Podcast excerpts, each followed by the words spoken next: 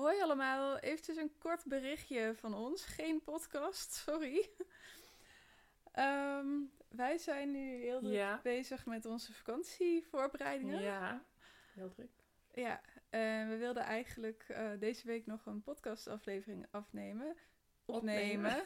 Je hoort hoe moe ik ben.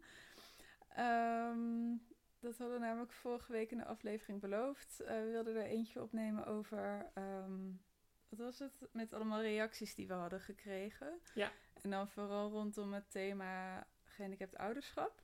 Ja. Ehm, Maar daar komen we gewoon niet aan toe.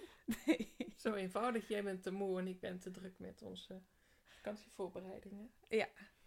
En dat Ehm, heeft prioriteit. Ja, dus Ja. vandaar dat wij toch eventjes dit opnemen, zodat jullie dat weten. Eh, volgende week, terwijl wij dus op vakantie zijn, maar dat kunnen we zeg maar alvast instellen.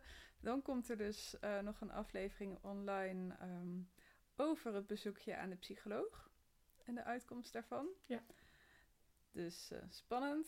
En ehm, daarna, ik denk dat het misschien ook wel iets langer dan twee weken daarna zal duren voordat we dan met de volgende aflevering komen, want dan zijn we weer net terug van vakantie.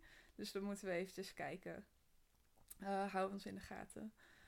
Ehm, Ja, geniet vooral van jullie vakanties en zomer. En eh, Ja. ja. wie weet gooien we wel nog af en toe wat op Instagram. Vast wel, vast wel.